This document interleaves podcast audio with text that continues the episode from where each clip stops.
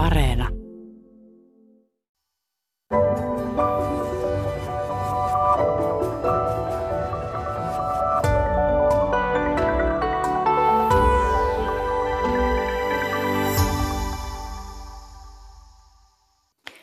Niin, muuttuuko maailma kriiseistä? Se on tänään päivän kysymyksemme. Psykologiassahan on aiemmin keskitytty siihen, että millaista haittaa ihmisen kasvulle voi trauma tai kriisi aiheuttaa. Mutta uusissa tutkimuksissa on kuitenkin todettu, että itse asiassa kriisi voi tuoda monenlaista hyvää ihmisen elämään. Se voi auttaa ihmistä löytämään omat vahvuutensa, se voi lisätä itseluottamusta, elämän arvot saattavat kirkastua ja tämän myötä ihminen saattaa muuttaa käyttäytymistään ja elämänlaatu saattaa jopa kohota suhteessa siihen kriisiä edeltävään aikaan. Näin siis yksilötasolla. Mutta entäs sitten, kun me puhutaan koko maailmaa koskevasta kriisistä, esimerkiksi nyt tämä parhaillaan menossa oleva koronaepidemia, niin voiko samanlainen ilmiö, siis se, että elämän arvoja alettaisiin miettiä ja elämä, elämä jollain lailla syvenisi, niin voiko se tapahtua myös maailmanlaajuisesti? Mitä sanot sinä, Oras Tynkkynen? Sä oot Sitrassa vanhempi neuvonantaja ja oot keskittynyt hiilineutraaliin kiertotalouteen ja oot tietysti jo pitkään miettinyt juuri tätä, että miten ihmiset saataisiin muuttamaan käyttäytymistään, niin uskotko tällaiseen analogiaan, mitä yksilötasolla tapahtuu, niin suhteessa maailmanlaajuiseen tilanteeseen? No ensinnäkin maailma on iso paikka, parisataa maata ja kahdeksan miljardia ihmistä, eli vaikea sanoa mitään koko maailman tasolla ainakaan nopeasti. Ja ehkä toiseksi sitten hyvä muistaa, että kun puhutaan koronakriisistä, niin puhutaan jo sadoista tuhansista kuolouhreista ja vielä paljon isommista joukoista ihmisiä, jotka kärsii kriisin seurauksena. Ja silloin varoisin aina tällaisia tulkintoja, joissa yritetään löytää jotain myönteistä tällaisesta pohjimmiltaan erittäin ikävästä ja, ja kielteisestä kriisistä. Mutta onhan se niin, ja se on nähty historiassa monta kertaa aiemminkin, että isot kriisit myös on eräänlaisia epäjatkuvuuskohtia, josta kehitys voi sitten nytkähtää hyvinkin uusia yllättäviin suuntiin. Mutta yhtä lailla kuin hyvään suuntaan, niin se kehitys voi nytkähtää huonoon suuntaan. Jos ajatellaan vaikka, miten talouskriisien jälkeen yleensä arvot on, on kiristynyt ja on alettu itse asiassa suhtautua monissa tapauksissa nuivemmin vaikka muualta tuleviin ihmisiin tai kiinnostus ratkaista isoja ilmasto- ja ympäristöongelmia on saattanut laantua, niin sellainenkin kehityskulku on mahdollinen. Eli varoisin ennakoimasta ainakaan ilman kunnon näyttöä sellaista kehitystä, että nyt mennään koronakriisin seurauksena automaattisesti hyvään suuntaan. Aivan, kaikki vaihtoehdot ovat vielä totta kai mahdollisia. Sosiologi Pia Jallinoja, olet tarkemmin sanottuna terveyssosiologian professori Tampereen yliopistossa, niin mitä sä ajattelet siitä, että voiko tällainen koronan kaltainen maailmanlaajuinen kriisi olla sellainen, että se haastaisi meitä miettimään arvojamme ja aikaisempia toimintatapojamme, miettimään sitä, että millaista elämää me halutaan elää, ja että tästä voisi koitua iso muutos maailmassa? No mä oon aika, aika paljon samalla, samoilla linjoilla kuin Oras Tynkkynen tuossa äsken, että, että tota, kun maailman, maailma ei ole olemassa mitään tällaista niin kuin yhtä maailmaa tai yhtä maailman henkeä tai jotain tällaista niin kuin entiteettiä, joka jotenkin yksikkönä lähtisi kääntymään johonkin toiseen suuntaan, vaan maailmanlaajuinen globaali on aina myös lokaali ja niin kuin paikallinen ja yksilötasoinen ja erilaisten pienten yhteisöjen ja keskikokoisten yhteisöjen niin kuin muodostelma. Ja, tota, ja, ja tällä lailla kun tarkastellaan, niin sitten meillä on niin kuin, vaikka meitä kohtaiskin niin kuin yhteinen kriisi, niin kuin vaikka joku talouskriisi tai sitten tämä pandemia, niin tota, meillä on kuitenkin niin kuin, sitten kun tarkastellaan niin kuin elämää, sitä normaaliutta ennen koronaa, niin meillä on aika paljon erimielisyyksiä jo siitä, että mikä oli se ydinongelma silloin. Mikä se oli, oliko se eriarvoisuus vai ilmastonmuutos vai vai joku, jotkut on sitä mieltä, että ydinongelma oli se, että arvot oli liian liberaaleja. Meillä on siitä jo erimielisyyttä ja sitten saatikka sitten niin kuin ratkaisuista. Että mä nyt olisin pikkasen pessimistinen siitä, että tapahtuu joku tämmöinen globaali maailman hengen yhtäkkinen muutos. Mutta eikö kuitenkin voisi ajatella, että sieltä yksilötasolta lähtee ne pienet, pienet signaalit liikkeelle ja muodostuu jonkinnäköiseksi trendiksi. Otetaan nyt esimerkiksi vaikka se, että, että tässä on puhuttu paljon, että tämmöinen paikallisuuden voima näyttää uudella, uuden merkityksen, että ihmiset niin kuin arvostavat tilaa ja väljyyttä ympärillä ja muuttavat pienemmille paikkakunnille, että tällaista voisi tapahtua isommassakin mittakaavassa. Joo, kyllä varmaan voi tapahtua yksilötason muutoksia, mutta mä en tiedä, onko ne sitten onko ne sitten nämä muutokset, että ihmiset muuttaa jonnekin toiseen paikkaan tai alkaa pikkasen kuluttamaan eri lailla, niin onko ne nyt niitä riittäviä muutoksia, mitä tässä nyt ehkä optimistisimmissa visioissa niin kuin hae, haetaan. Että tota, ja sitten tietysti niin kun, kun osa, ihminen, osa ihmisistä reagoi kriisiin tulemalla vaikkapa entistä konservatiivisemmaksi ja, ja niin kun muutoshaluttomammaksi, kun taas osa voi reagoida kriisiin niin, että pikemminkin lähtee hakemaan muutosta. Että siinä on niin molempaan suuntaan menevää, niin kuin toivottavaan ja epätoivottavaankin voi olla muutosta.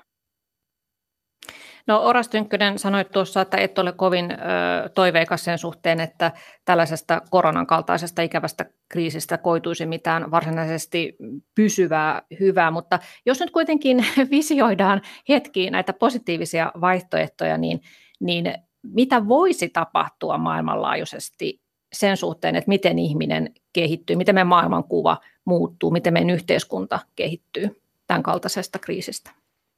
Mitä tämä voisi tarjota, minkälaisia niin kuin, mahdollisuuksia? Niin oikeastaan se, mitä ajattelen, on se, että ei ole varmaa, että tästä päädytään jotenkin myönteiselle uralle. On mahdollista, että myönteisiäkin ilmiöitä nähdään, mutta että takeita siitä ei ole ja näyttöä ei, ei ainakaan tässä vaiheessa kovinkaan paljon – Varmaan jos purkaa vaikutuksia vähän pienempiin osasiin, niin sieltä on tunnistettavissa myös myönteisiä kehityskulkuja. Jos ajattelee ihan arkisesti vaikkapa tätä hyvin paljon esillä ollutta esimerkkiä etätyön yleistymisestä, no nyt koronarajoitukset pakotti toista miljoonaa suomalaista etätöihin, ja kun niitä etätöitä on tässä pakon edessä harjoiteltu pari kuukautta, niin useammankin kyselytutkimuksen mukaan aika iso osa suomalaista haluaisi jatkaa etätöitä myös tulevaisuudessa. Ja jos näin myös tehdään, ainakin osa ihmisistä, niin se tarkoittaa, että meillä tarvitaan työmatkaliikennettä vähemmän, voi olla vähemmän lentomatkoja töiden merkeissä, kun ehkä kokouksia hoidetaan enemmän verkon yli, ja tästä seuraa vähemmän päästöjä. Tämän kaltaisia kehityskulkuja varmastikin on nähtävissä,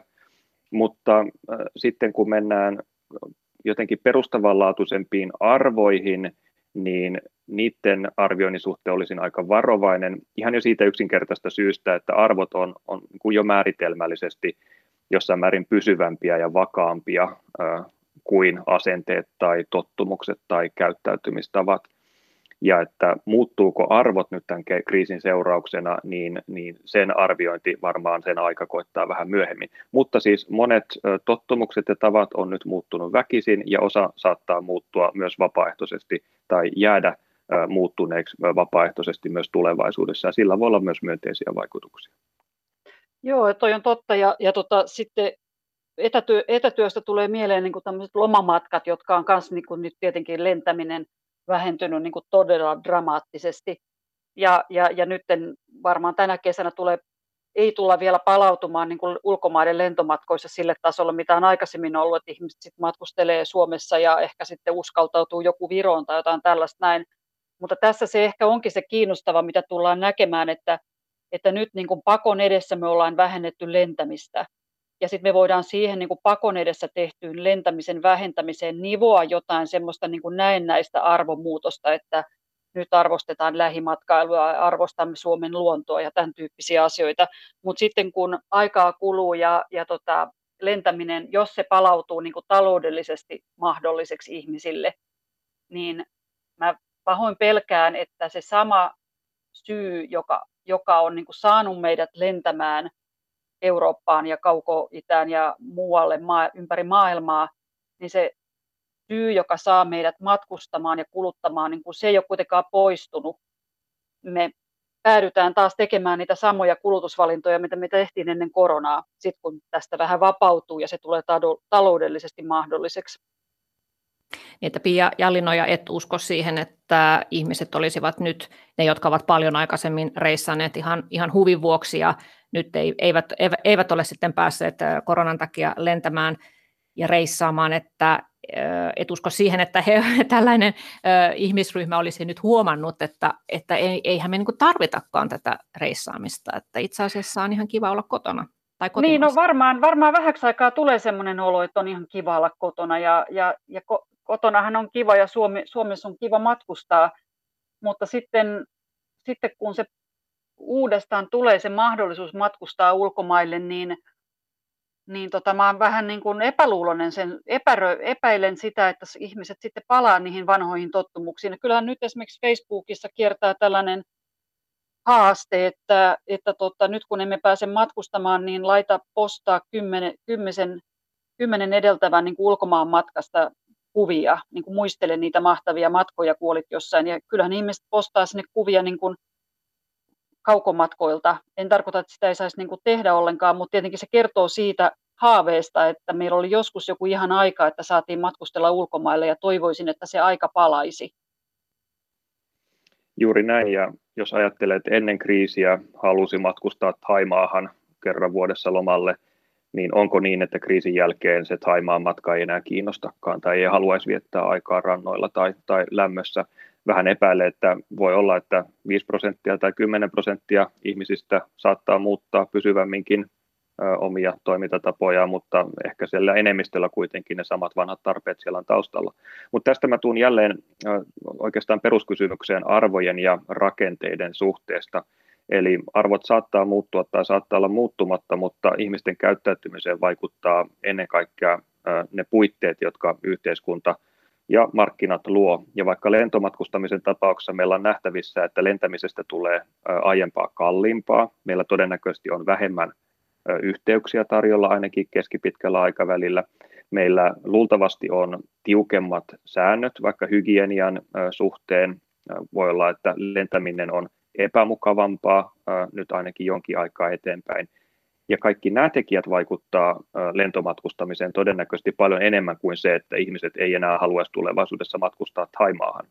Eli jos lentäminen muuttuu kalliimmaksi ja hankalammaksi, niin silloin yhä useampi todennäköisesti harkitsee omia matkavalintoja vähän toisella tavalla. Ja sitten samaan aikaan toisessa vaakakupissa voi olla, että on huomattu, että itse asiassa lähimatkailu onkin yllättävän hauskaa. Eilen pyöräilin Ylöjärvelle luonnonsuojelualueelle Tampereelta ja siellä oli erittäin mukavaa ja ehkä, ehkä sellaista yhä useampi tekee tulevaisuudessa enemmän. Niin, eli tuota, tarkoitat Oras sitä, että jotkut voivat löytää sen kotimaan matkailun ja, ja kotoilunkin riemun, mutta että ihmis, ihminen ei lahina, lahina muuttu ja ne, jotka ovat sitten ihastuneet matkailuun, kaukomatkailuun, niin, niin tuota, ainoastaan ikään kuin ö, yhteiskunnan ohjaamina ja markkinoiden ohjaamina saattavat muuttaa käyttäytymistä, ne eivät niin, että omasta halusta. Eihän siis lähtökohtaisesti matkustamisessa mitään pahaa ole ja ymmärrä hyvin, että jos haluaa matkustaa toisellekin puolelle maapalloa, ongelma on vaan se, että mitä siitä seuraa ympäristön kannalta ja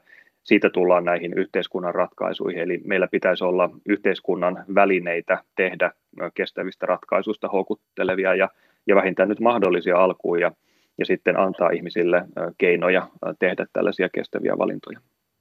Mä sanoisin tähän vielä niin kuin sen, että, että tavallaan tässä matkailusta, mikä koskee tietysti kaikkia kulutusvalintoja, niin mm, kannattaisi miettiä niin kuin sitä, että mikä se on se vaikkapa Taimaan matka tai turha se Taimaata nyt aina nostaa esiin, mutta Kanarian saarimatka tai Pariisin matka tai Lontoon matka tai mikä vaan. Mikä se on se, mitä ihmiset hakee sieltä? Jotain ne hakee tai me haetaan sieltä matkoilta, jota me koetaan, että me saadaan nimenomaan ulkomaille mentäessä, eikä sillä lailla, että me lähdetään niin kuin Kalajoen hiekoille. Niin nehän on tällaisia niin kuin vaihtelu, luksus, rentous, hemmottelu, elämys, vapaus, yksilö toteuttaa itseään siellä vapaasti, ehkä perheen kanssa, ehkä jollain ystäväporukalla, tai joku romantiikka tai joku tämän tyyppinen asia. Ja, ja tota, jostain syystä me koetaan, että se, että me reissataan Suomessa, niin me ei saada tätä niin kuin maksimaalisesti, kun me ollaan tottuttu siihen, että me voidaan lentää johonkin toiseen kulttuuriin, ehkä vähän edullisempaan paikkaan, missä me saadaan niin kuin tämmöistä elämyksellisyyttä ja tällaista luksustakin ehkä niin kuin enemmän kuin mitä me saataisiin Suomessa.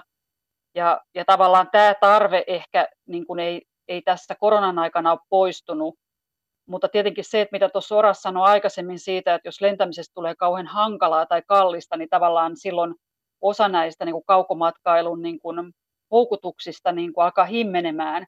Ja sitten toisaalta tietenkin se, että jos Suomessa matkailuyrittäjät alkaa enemmän kehystämään sitä niiden tuotetta niin kuin näihin suuntaan, että se alkaa ollakin niin kuin houkutteleva elämyksen tai hemmottelun tai luksuksen tai vaihtelun näkökulmasta, niin sitten tavallaan se vaakakuppi voi niin kuin pikkasen enemmän siirtyä siihen, että myös Suomessa voisi olla jännittävää matkustaa.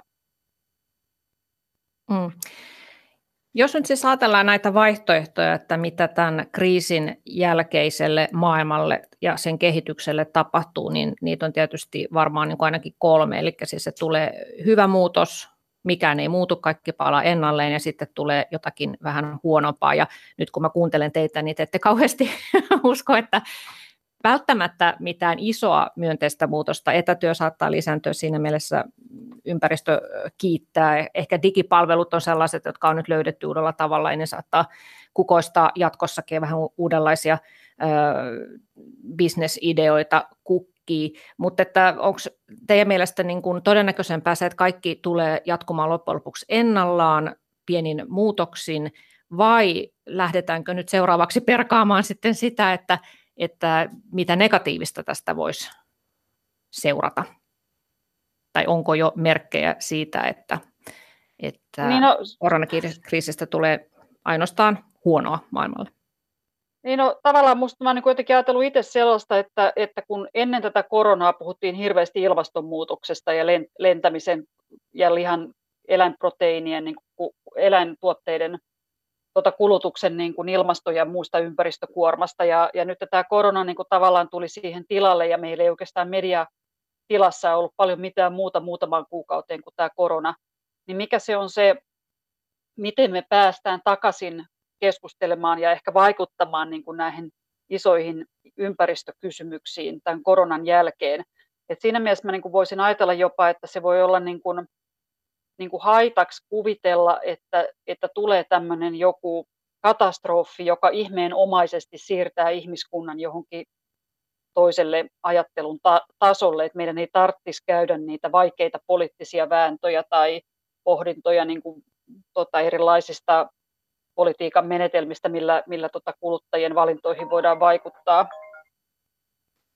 Niin joo, että, että just näin, niin Oras vähän kritisoi, että, että muka tapahtuisi näin, että Simflapim ihmiset, ihmisten arvot muuttuvat ja he muuttavat käyttäytymistään ja näin selätämme sitten ympäristökriisin. Niin mä tais ajattelen sitä, että mikä se on se, niin kuin, että, että miten me päästäisiin takaisin niin kuin keskustelemaan niin kuin, tota, vaikkapa ilmastokysymyksestä ja muista ympäristökysymyksistä, että me niin kuin jotenkin päästäisiin tästä koronakeskustelusta sille johonkin toisen tyyppiseen keskusteluun niin kuin kulutuksen, ää, tota, meidän elämäntavan niin kuin ympäristövaikutuksista, että, että se ei olisi pelkästään tätä niin kuin koronan kautta kehystettyä keskustelua. En tarkoita nyt tässä keskustelussa, vaan niin kuin noin ylipäänsä. No, Jos kysymys on niin. se, että muuttuuko maailma parempaan suuntaan vai huonompaan suuntaan koronakriisin jälkeen vai pysyykö asiat ennallaan, niin vastaus on kyllä. Eli varmasti kaikkia näitä kolmea tullaan näkemään jossain sekoitussuhteessa. Mutta mä ehkä muotoilisin kysymyksen uudelleen niin, että mitä, mitä me voimme tässä tilanteessa tehdä, jotta asiat menis mahdollisimman hyvään suuntaan. Ja silloin tullaan sellaisiin asioihin kuin, että mihin kohdennetaan nyt koronakriisin jälkeiset elvytysvarat, tehdäänkö vihreää elvytystä vai jotain ihan muunlaista elvytystä – miten pidetään kiinni kansainvälisestä yhteistyöstä vaikeina aikoina, satsataanko edelleen vaikkapa ilmastokriisin vastaiseen työhön tai kuudennen sukupuuttoaallon vastaiseen työhön. Ja nämä on kaikki kuitenkin vielä meidän käsissä. Eli meidän tulevaisuuttahan ei ole vielä kirjoitettu, vaan se riippuu niistä päätöksistä, mitä nyt tehdään lähiviikkoina ja kuukausina ja vuosina. Ja se on oikeastaan mun mielestä se olennaisempi kysymys kuin arvailla ja ennakoida, että miten tässä käy, niin miettiä, että mitä voidaan tehdä, jotta käy hyvin. Erinomainen huomio, Oras Tynkkynen. Asiat eivät tapahdu itsestään, vaan meidän ihmisten pitää, pitää tehdä se tulevaisuus.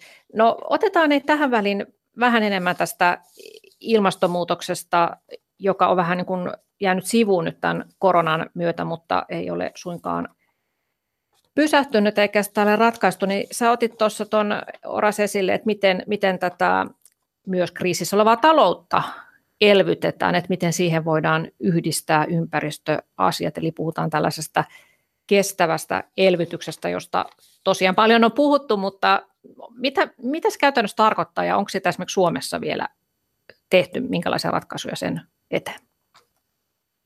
Tosiaan nyt valtiot on käyttämässä tähtitieteellisiä rahasummia siihen, että saadaan talous uudelleen vauhtiin ja, ja ihmiset töihin. Yhden arvion mukaan ilmeisesti noin 10 biljoonaa dollaria, eli 10 000 miljardia dollaria on tähän mennessä jo kohdennettu elvytykseen.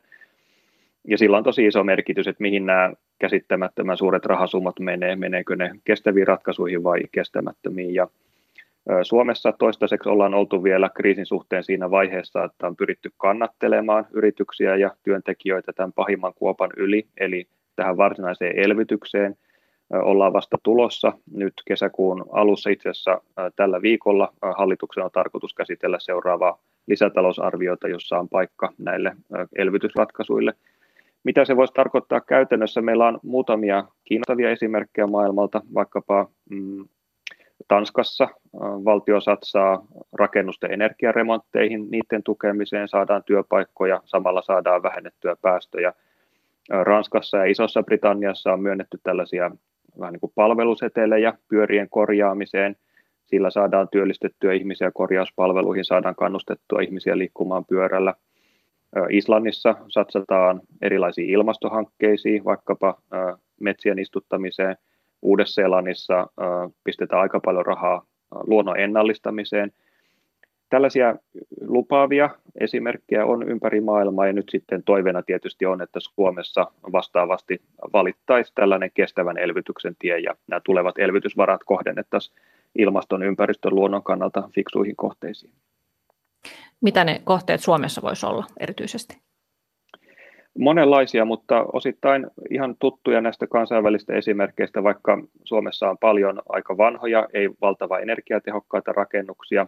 Me voitaisiin valtion avulla vauhdittaa näiden rakennusten korjaamista energiatehokkaammiksi. Meidän pitää liikenteessä onnistua vähentämään päästöjä. Me voitaisiin kannustaa enemmän vaikkapa sähköautojen ostamiseen tai vanhojen autojen muuttamiseen biokaasukäyttöisiksi. Voisi olla, että uutta energiateknologiaa voitaisiin nyt vauhdittaa tässä tilanteessa vaikka Suomessa merituulivoimaa ei vielä ole rakennettu juurikaan, voitaisiko sitä saada liikkeelle pienellä valtion avulla. Eli monia tällaisia sinänsä ihan tuttuja asioita, joita sinänsä olisi järkevää tehdä joka tapauksessa ilmaston ja ympäristön kannalta, mutta nyt niissä on erityinen ajankohtainen peruste, koska ne voi samalla luoda työpaikkoja. Aivan, että talouden elvyttäminen yhdistetään tähän ympäristön suojelun ja ilmastoasiaan. No, öö, mitä, mitä sä ajattelet Oras Tynkkynen siitä, että onko tämä, jos ajatellaan nyt maailmanlaajuisesti ilmastonmuutoksen ratkaisemista, niin, niin onko tämä korona siinä mielessä tuonut hyötyä vai onko tämäkin vähän naivia toiveajattelua, että, että tuota, nyt ymmärrettäisiin, että tällaiset globaalit kriisit, joita myös ilmastokriisi on, että niiden ratkaiseminen tarvitsee sitä kansainvälistä yhteistyötä? Vai onko oikeastaan tämän koronan suhteen tehty mitään yhteistyötä loppujen lopuksi? Se on hyvä kysymys, johon on vaikea antaa hyvää vastausta ainakaan tässä vaiheessa. Eli jos katsotaan eri maiden tapoja suhtautua koronakriisiin, niin me ollaan nähty esimerkkejä, joissa on uskottu kansainväliseen yhteistyöhön ja siihen, että meidän pitää yhdessä vastata tähän koronakriisiin. Ja sitten täysin päinvastaisia esimerkkejä. Paraati esimerkki tietysti Yhdysvalloista, jossa valtio on päinvastoin päättänyt irtaantua maailman terveysjärjestöstä WHOsta tilanteessa, jossa WHO on työtä tarvitaan enemmän kuin koskaan aiemmin. Eli jälleen kerran ei ole sellaista yhtä vastausta, vaan että eri maat on reagoinut eri tavoilla, eri aikoina on reagoitu eri tavalla. EU-sakin lähdettiin liikkeelle enemmän tällaisesta kansallisesta itsekkäästä lähestymistavasta, ja sitten vasta matkan varrella huomattiin, että hups, ehkä tässä pitää tehdä yhteistyötä myös Euroopan unionin sisällä enemmän. No, sitä... eli, niin, eli aika näyttää, sanoisin, mutta että sinänsähän koronakriisi, jos joku nyt on malliesimerkki ongelmasta, jota on hyvin vaikea ratkaista vain yksittäisen kansallisvaltion toimenpiteen, ainakaan mitenkään kestävästi ja tehokkaasti. Ja jos tästä nyt otetaan oppia, niin se voisi olla se oppi tosiaan sellainen, että fiksu kansainvälinen yhteistyö tuottaa lisäarvoa ja se pätee ilman muuta myös ilmastokriisin ratkaisemiseen. Mä olisin voinut tuohon lisätä vielä sen, että kun kysyit tästä ymmärryksestä, että tuleeko, tuleeko ymmärrys nyt, että kannattaa toimia globaalisti yhdessä ja ilmaston kannalta järkevästi ja näin poispäin, niin sitten meillä on yksilötasolla että yhteiskuntien tasolla aika paljon tämmöinen kuilu niin kuin ymmärryksen, että ymmärretään, että joku asia on tärkeä ja meillä on tällainen ja tällainen ongelma ja siihen pitää puuttua, ja sitten sen toiminnan välillä. Että se, että vaikka kuinka ymmärretään jonkun asian tärkeys, niin sitten ei välttämättä seuraa toimintaa, koska sitten tulee siihen väliin monenlaisia niin kuin lyhyen tähtäimen tarpeita, joita lähdetään tyydyttämään. Niin kuin vaikkapa jonkun valtion voidaan ymmärtää, että, että kyllä täytyy tehdä sellaista politiikkaa, joka vähentää ilmastonmuutosta, mutta tämän valtion kannalta lyhyellä tähtäimellä on tärkeintä pitää yllä tiettyä teollisuutta ja tiettyä energiantuotantoa, jolloin lähdetään siihen lyhyen, lyhyen tähtäimen voittojen hakemiseen, eikä siihen pitkän tähtäimen yhteiseen hyvään. Ja se tietysti tapahtuu myös yksilöiden ta- tasolla, kun ne miettii elämäntapaansa ja erilaisia valintojaan. Samaa mieltä itse asiassa koronakriisi on itsessään hyvä esimerkki tästä. Eli pandemiahan ei tullut yllätyksenä toisin kuin välillä on väitetty, vaan tämän kaltaisista pandemioista on varoitettu kerta toisensa jälkeen vuodesta toiseen. Eli on ollut tiedossa, että jossain vaiheessa jotain vastaavaa tulee tapahtumaan. Kukaan ei ole tietysti pystynyt sanomaan, että se tapahtuu vuonna 2020, että se on just koronavirus, joka lähtee lepakoista liikkeelle, mutta että se on tiedetty, että vastaavia pandemioita on edessä. Ja siitä huolimatta monissa maissa on tehty päätöksiä, jotka on itse asiassa hankaloittanut pandemioihin varautumista tai ei ainakaan ole, ole johtanut riittävään varautumiseen. Ja tismalleen sama on ollut nähtävissä monissa muissa ongelmissa, eikä vähiten ilmastokriisissä, josta on varoitettu tutkijoiden suunnalta oikeastaan tuolta 80-luvulta lähtien aktiivisemmin. Ja jos ilmastokriisiin olisi hyvissä ajoin varauduttu ja toimittu sen mukaisesti, niin meidän tilanne olisi nyt valtavasti parempi. Mutta nyt toimitaan liian myöhään ja tehdään liian vähän. Ja tämä on sellainen asia, joka yhdistää selvästi sekä koronakriisiä että ilmastokriisiä, että monia muita isoja ongelmia, joista asiantuntijat on varoitellut jo pitkään.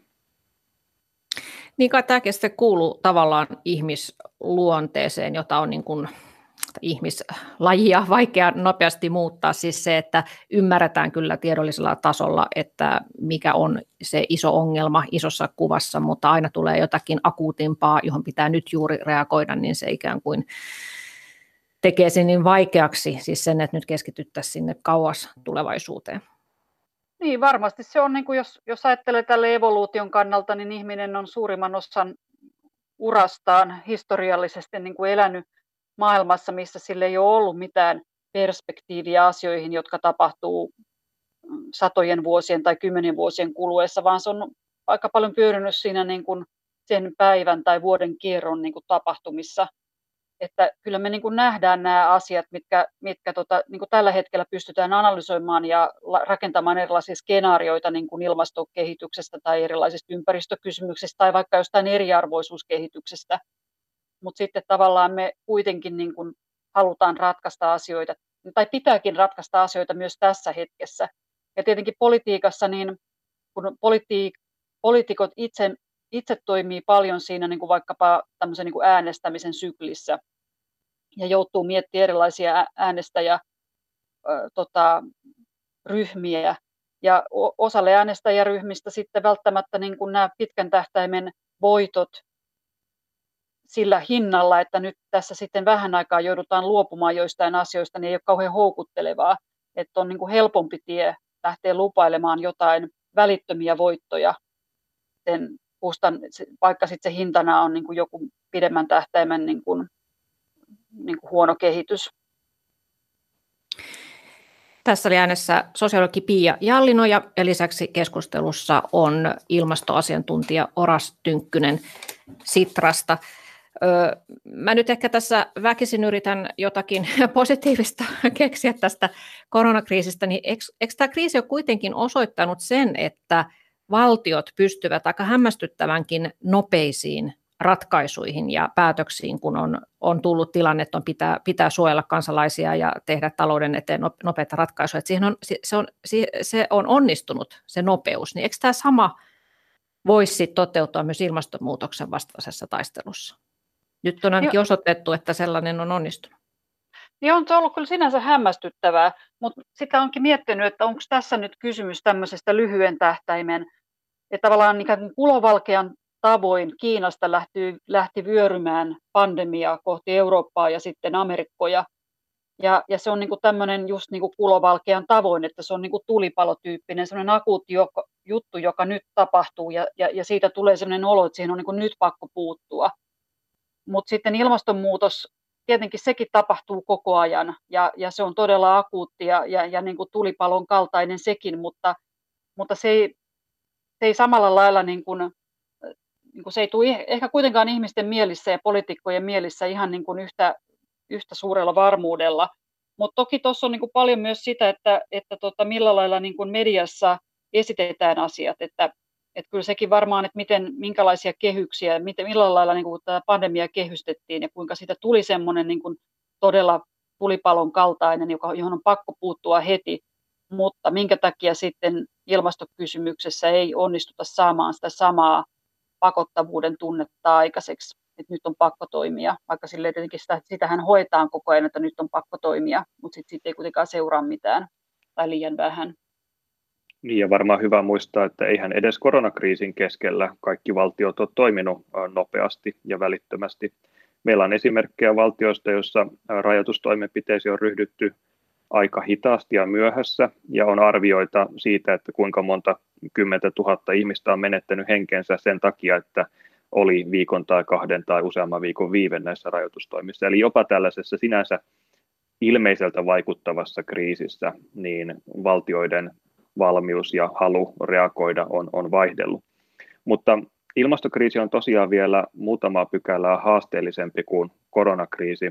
Yksi tekijä siinä on se, että että kun otetaan käyttöön rajoitustoimia vaikka meillä täällä Suomessa, niin sillä vaikutetaan ihan suoraan siihen, että kuinka paljon tartuntoja tulee ja sitä kautta kuolemia meillä Suomessa lähikuukausina. Kun taas jos me Suomessa vähennetään päästöjä, niin sillä kyllä torjutaan ilmastokriisiä, mutta sillä torjutaan globaalia ongelmaa ja ne hyödyt ei suinkaan kasaannu vaan tänne Suomeen, vaan ilmastokriisin torjunnasta hyödyt jakautuu kaikille maailman ihmisille – hyvä asia sinänsä, mutta pikkasen vaikeampi perustella meille suomalaisille, että minkä takia just nyt kannattaa vähentää päästöjä.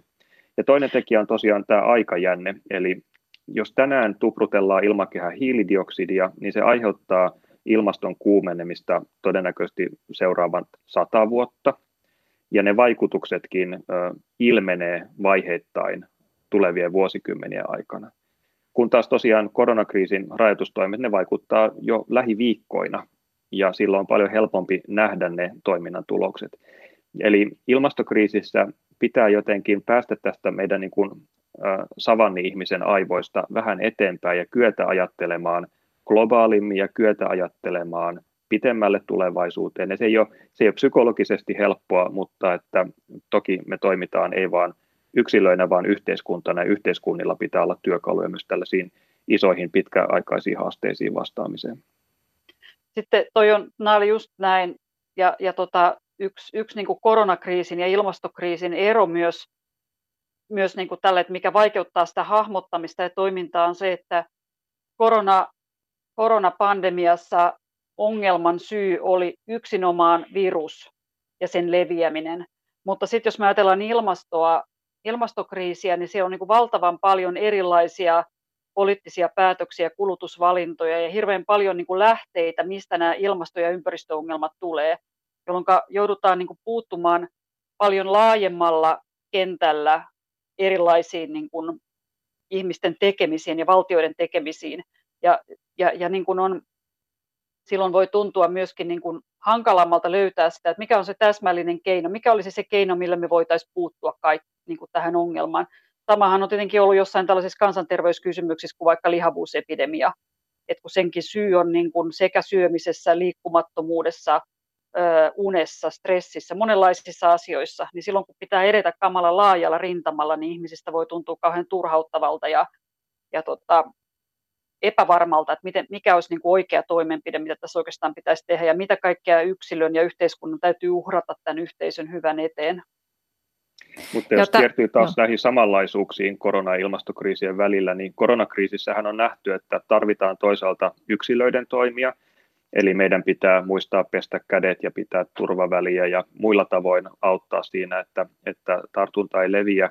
Ja toisaalta tarvitaan vääjäämättä myös yhteiskunnan päätöksiä, eli pelkillä yksilöiden ratkaisuillahan tätä epidemiaa ei koskaan saataisi kuriin.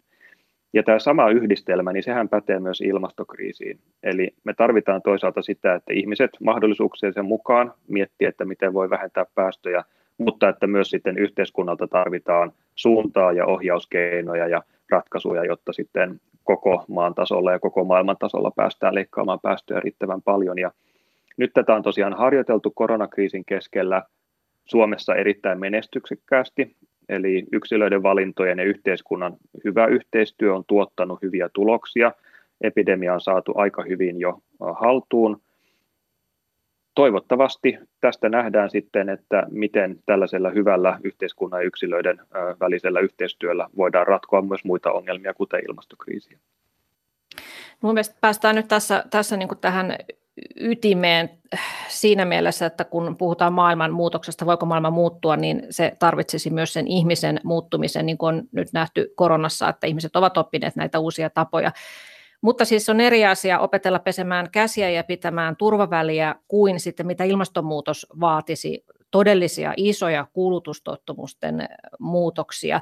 Ja, ja iso osahan näistä päästöistä syntyy nimenomaan yksilöiden päästöistä, mutta eihän me ihmiset välttämättä olla mitään kerskakuluttajia, joiden nyt pitäisi lopettaa se kerskakuluttaminen, vaan ne päästöt syntyy ihan tavallisesta elämästä, siitä, että me lämmitetään taloja ja, ja ostetaan ruokaa ja, ja vaatteita. Ja nyt sitten tullaan niin siihen, että kun puhuit orastosta savanniaivoista, että me pitäisi päästä savanniaivoista vähän ylemmälle tasolle ja näkemään toimintamme seuraukset sinne sadan vuoden päähän, niin pystytäänkö me siihen? Kun eikö ihminen kuitenkin tällä hetkellä ole perusolemukseltaan aika ahne. Siis me halutaan, siis ahne on vähän negatiivinen sana, mutta siis, että jos me on saavutettu tietty elintaso, niin on hyvin vaikea luopua siitä yksilötasolla tai valtiotasolla vaikea luopua siitä ajatuksesta nyt, että meidän elämämme perustuisi jatkuvaan talouskasvuun esimerkiksi.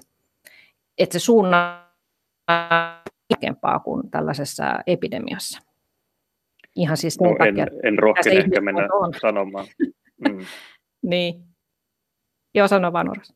Niin, en ehkä, rohkene, en ehkä rohkene mennä sanomaan, että onko ihminen perusluonteeltaan ahne, että se ei kuulu mun osaamisalueeseen, mutta että ehkä tässä on jälleen kerran hyvä muistaa, että, että ollaan me ihmiset millaisia tahansa ja on meillä minkälainen psykologia tai arvot tai aivot tahansa, niin me tehdään aina valintoja yhteiskunnan asettamissa puitteissa ja rakenteissa. Jos kertoo ihan arkisen esimerkin, meidän pitäisi saada ihmiset liikkumaan enemmän joukkoliikenteellä ja kävelle ja pyöräillä ja vähemmän omalla autolla. Ja varmaan moni on tästä samaa mieltä, että sehän olisi hyvä juttu.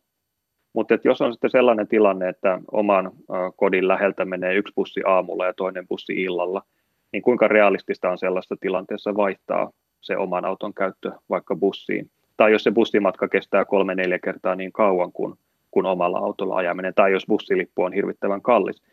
Eli vaikka olisi kuinka halua ja tahtoa tehdä fiksuja valintoja ilmaston kannalta, jos ne on tässä meidän yhteiskunnassa ja taloudessa, niiden rakenteissa valtavan hankalia – niin on ehkä vähän paljon vaadittu, että ihmiset tekisivät isoja uhrauksia omassa arjessaan, jotta saataisiin ilmastoa säästettyä. Eli on sitten kyse korona- tai ilmastokriisistä, niin me tarvitaan yhteiskunnallisia rakenteellisia ratkaisuja, jotka mahdollistaa kestäviä valintoja, kannustaa niihin, ohjaa niihin ja sitten ehkä myös välillä myös niitä kestämättömiä valintoja tehdään hankalammiksi ja kalliimmiksi ja vähemmän houkutteleviksi.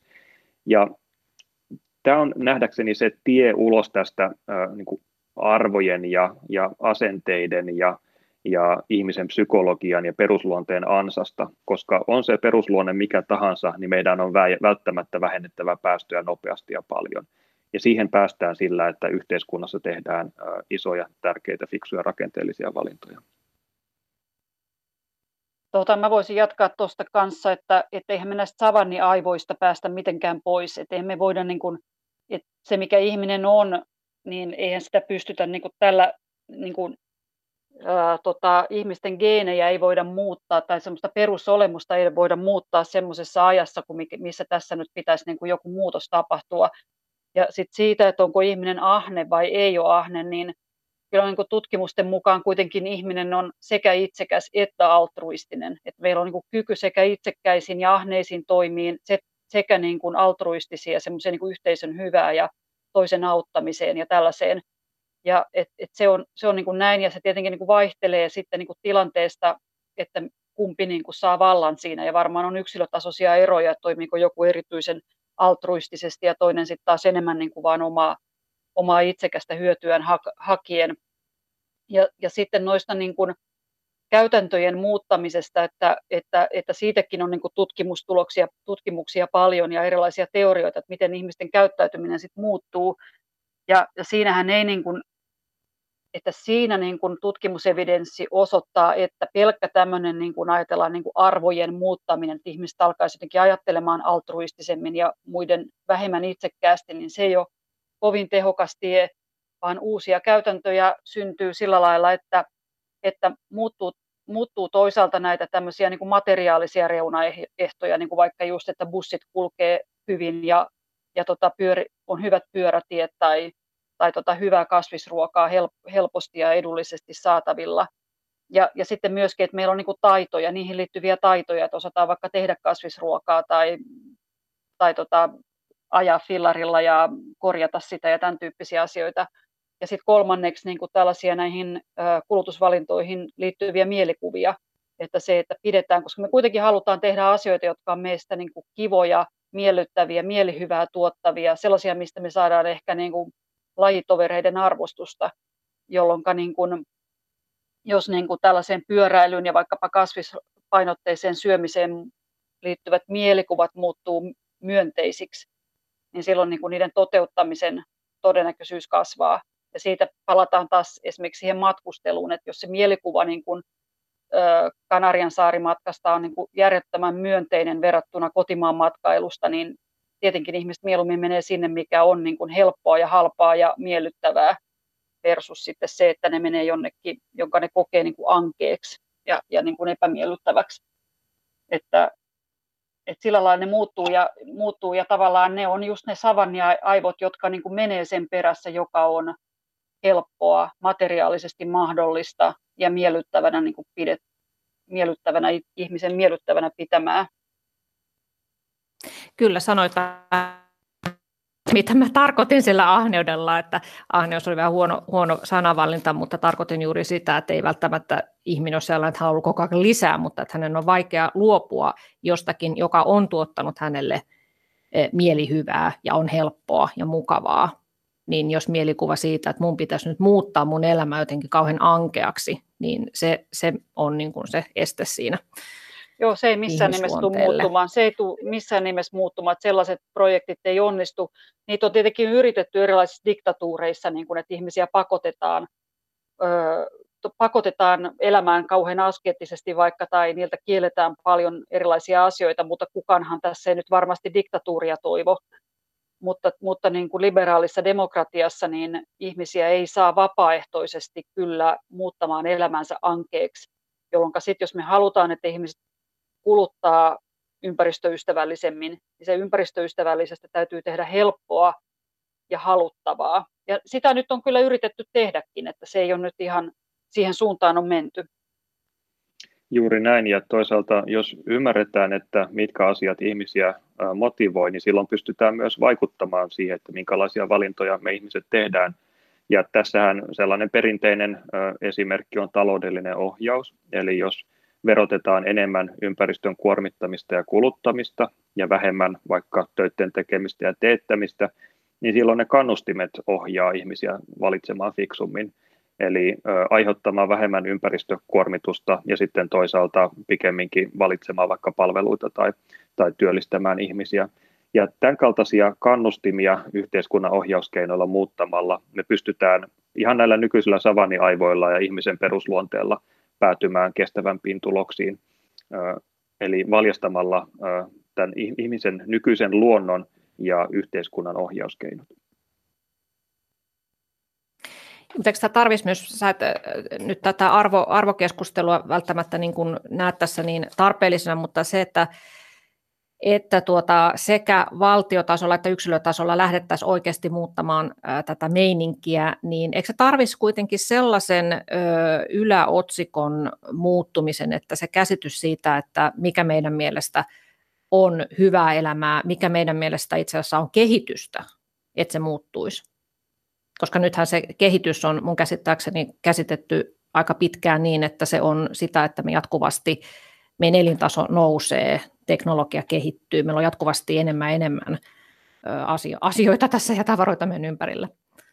Niin, no, nyt tässä on niin kuin pari koulukuntaa mun mielestä. Niin kuin, että toinen on se, jossa lähdetään siitä, että tehdään pieniä muutoksia, tehdään politi- politiikalla vaikkapa verotuksen kautta jotain tota, suunnataan ihmisten kulutusta verotusten kautta ympäristöystävällisempää, mutta ihmisten ei sinänsä tarvitse pohtia kauheasti kulutusvalintoja, kun ne alkaa niin kuin itsestään ikään kuin toimimaan oikein. Siis vähän samalla lailla kuin, että jos leivän suolapitoisuutta lasketaan, niin ihmistä alkaa kuluttamaan vähemmän suolaa huomaamattaan, niin ei tarvitse ö, problematisoida suolan kulutustaan ollenkaan, kun ne vaan käyttää sitä vähemmän. Ja sitten toinen koulukunta lähtee siitä, että ihmisten täytyy jotenkin havahtua parempaan elämään tai niiden täytyy, täytyy tapahtua joku tämmöinen paradigman muutos siinä, miten me tota, suhtaudutaan luontoon tai kanssaihmisiin. Ei tietenkään niitä aivoja nyt voida muuttaa, mutta jonkunlainen paradigmaattinen muutos siinä, että mit, miten me nähdään maailma ja oma, oma roolimme ja vastuumme siinä. Ja, ja sitten tavallaan sitä kautta saataisiin kestävämpiä muutoksia, kun tämmöisestä niin kuin näkökulman muutoksesta säteilisi ikään kuin näitä kulutusvalintoja. Ja en mä nyt tiedä, niin kuin, mulla on sillä lailla niin kuin kantaa, mä luulen, että molempia, molempia tota strategioita kannattaa käyttää. Ja, ja voi olla jopa niin, että, että sillä niin kuin käytäntöjen muuttamisella vaikkapa verotuksen kautta me vähitellen myös muutetaan sitä paradigmaa tai sitä niin kuin näkökulmaa, mikä meillä on kanssaihmisiin ja, ja tota, luomakuntaan, että, että se voi niin kuin mennä niin kuin, molemmat, molempia strategioita kannattaa käyttää ja ne voi säteillä niin kuin hyvää to, suhteessa toisiinsa. Juuri näin, eli nämä kaksi asiaa on vuorovaikutuksessa toisiinsa. Jos halutaan vaikka verotusta muuttaa niin, että se kannustaa vahvemmin vähäpäästöisiin ratkaisuihin, niin kyllä se edellyttää sitä, että demokratiassa sille on ihmisten tuki. Ja sitten toisaalta taas, jos muutetaan yhteiskunnan rakenteita, sitä kautta ihmisten tavat, tottumukset, käytännöt muuttuu, niin se voi sitten taas vastaavasti heijastua ihmisten asenteisiin ja arvoihin. Ja tämä vuorovaikutus on parhaimmillaan on sellainen myönteinen kehä, eli, eli yhdellä kentällä edistysaskeleet vauhdittaa edistysaskelia samalla sitten toisaalla. No, maailmahan on historiansa aikana selvinnyt vaikka minkälaisista pahoista kriiseistä on ollut nälänhätiä, on ollut sotia. No nyt tämä korona on iskenyt aika lujaa maailmanlaajuisesti. No onko se ö, iskenyt meihin sen takia niin kova, että me ollaan pitkään nyt näin modernina aikana niin totuttu siihen, että, että se kehitys on jatkuvasti nousujohteista ja lääketiede kehittyy ja meitä ei uhkaa mikään maailmanlaajuinen iso, iso asia. Et me ei olla tajuttu, että me ollaankin itse asiassa aika haavoittuvaisia ja kaikki tämä, mitä me ollaan ahkerasti rakennettu, niin saattaa murentua yhden viruksen takia. Voi siinä olla tietenkin tällaista, että, että tavallaan varsinkin niin kuin länsimaissa on ö, tota, oletusarvona ollut niin kuin tämmöinen terve elämä mahdollisimman pitkään, missä niin kuin riskejä on hirveästi minimoitu. Ja, ja ja ei tule tämmöisiä pandemioita, pandemioita ja, ja sitten sen takia se on niin kuin psykologisesti ollut, ollut niin, kuin niin iso asia, koska me ollaan niin kuin lähdetty siitä, että me hallitaan tämmöiset asiat ja meillä on lääketieteelliset hoidot ja kaikki muut, muut tota, mutta tietenkin sitten varmaan jossain toisissa maissa se lähtöasetelma voi olla toisenlainen, toisenlainen eihän niin kuin, on paljon maailman maita, missä kuolee valtavasti ihmisiä tuberkuloosiin esimerkiksi vuosittain tai ripuliin tai johonkin tällaisiin koleraan, ei, anteeksi, tota, malariaan. Että tavallaan se, tässäkin ei ole olemassa semmoista globaalia yhteistä kokemusta, vaan, vaan tota, se niin kuin tautitilanne on hirveän erilainen eri maailman maissa. Meillä on ehkä ollut kaksi äh, rinnakkain elävää tapaa hahmottaa tätä kehitystä. Yhtäältä meillä on ollut tällainen tarina siitä, miten ihmiskunta etenee äh, vaihe vaiheelta kohti parempaa. Meillä on lapsikuolleisuus vähentynyt ja lukutaito yleistynyt ja sodissa kuolleiden ihmisten määrä vähentynyt ja odotettavissa oleva elinikä pidentynyt. Ja sitten toisaalta on ollut sellainen tarina, että meillä on valtavia globaaleja uhkakuvia ja, ja ihmiskunta on menossa todella synkkään tulevaisuuteen. Ja paljon on ollut näiden kahden tarinan, näiden kahden tulkinnan välistä ää, väittelyä, ehkä välillä huomaamatta, että ne molemmat voi olla yhtä aikaa tosia. Eli meillä tosiaan ihmiskunta on viime vuosikymmeninä edennyt monella mittarilla todella lupaavaan suuntaan, mutta että se kehitys on ollut joltakin osin aika haurasta, ja tämä koronakriisi osoittaa hyvin selvästi sen, että kaikki ne kehityksessä saavutetut edistysaskeleet, ne voidaan äkillisesti menettää ja voidaan mennä ajassa taaksepäin kymmenenkin vuotta. Ja sama pätee hyvin vahvasti ilmastokriisiin, eli vaikka sinänsä oltaisiin menossa ihmiskuntana parempaan suuntaan, jos ilmastokriisi etenee rajoittamatta, niin se tulee kääntämään kehityksen kelloa vuosikymmeniä taaksepäin. Eli on sinänsä menty hyvään suuntaan, mutta sitten se kehitys on, on ollut aika haurasta ja ei ole mitenkään taattu, että tulevaisuudessakin mennään aina vaan parempaan ja parempaan suuntaan. Niin kuin tässä usein kuulee sanottavan, että toivottavasti me nyt pian päästään palaamaan siihen normaaliin, niin, niin se normaali on ollut aika, aika monitahoinen juttu. Joo, ja mun mielestä toi itse asiassa toi, mitä sanotaan, että usein kuuluu, että voi kun päästäisiin pian normaaliin, ja nyt kun tänään aukeaa ravintolat, niin tällä viikolla, niin tota, ö, sitähän odotetaan kovasti, ja niin kuin tavallaan just tätä niin kuin kulutuksen normalisoitumista, niin se mun mielestä just kertoo siitä, että, että itse asiassa meidän ihmisten niin kuin se perspektiivi, tai se on just hyvä esimerkki siitä, että se meidän perspektiivi on siinä aika lähellä ja arkisessa, arkisessa niin kuin tapahtumassa, että sitten kuitenkin niin kuin se kiihdyttävin asia on se, että kuntosali on kiinni tai ravintola on kiinni tai ei pääse matkalle tai johonkin tämän tyyppiseen asiaan. Ja se on kauhean inhimillistä. Tämä ei ollut mikään semmoinen niin kuin ihmisten syytös tai, tai semmoinen niin kuin vähättely, vaan tällaisia me niin kuin ollaan, että se ark, arkinen jokapäiväinen elämä tapahtuu niin kuin tässä nyt niin kuin meidän ympärillä. Itsekin kaipaa montaa asiaa koronakriisiä edeltävästä normaalista, ehkä ennen kaikkea mahdollisuutta matkustaa, mutta sitä koronakriisiä edeltänyttä normaalia ei koskaan enää saada takaisin. Ja on samalla myös hyvä muistaa, että se normaali oli monessa suhteessa myös aika hiekalle rakennettu. Eli siinä normaalissa meidän hyvinvointi ja talous oli pitkälle rakennettu ilmastokriisin vauhdittamisen, kuudennen sukupuuttoaallon edistämisen, luonnonvarojen ylikulutuksen varaan, ja niin ei voi määrättömästi jatkua. Ja jos ja kun halutaan turvata ihmiskunnan hyvinvointi myös tulevina vuosikymmeninä, niin me ei voida palata siihen normaaliin, joka oli, oli täysin kestämätön, vaan meidän pitää luoda sellainen uusi koronakriisin jälkeinen tila, jossa me samalla myös sitten näihin valtaviin globaaleihin ongelmiin haetaan vastauksia. Tähän voisi olla ehkä hyvä lopettaa, eli muistetaan hyvät ihmiset, että me ei voida palata sinne niin sanottuun normaaliin mitä normaalia ei ehkä ole olemassakaan, että elämme jatkuvasti erilaisten päällekkäin menevien kriisien keskellä, mutta toivottavasti osaamme suunnistaa parhaalla mahdollisella tavalla tulevaisuuteen. Kiitoksia Pia Jallinoja ja Oras Tynkkynen tästä keskustelusta ja kiitos kuuntelijoille. Tapaamisiin taas ensi tiistaina.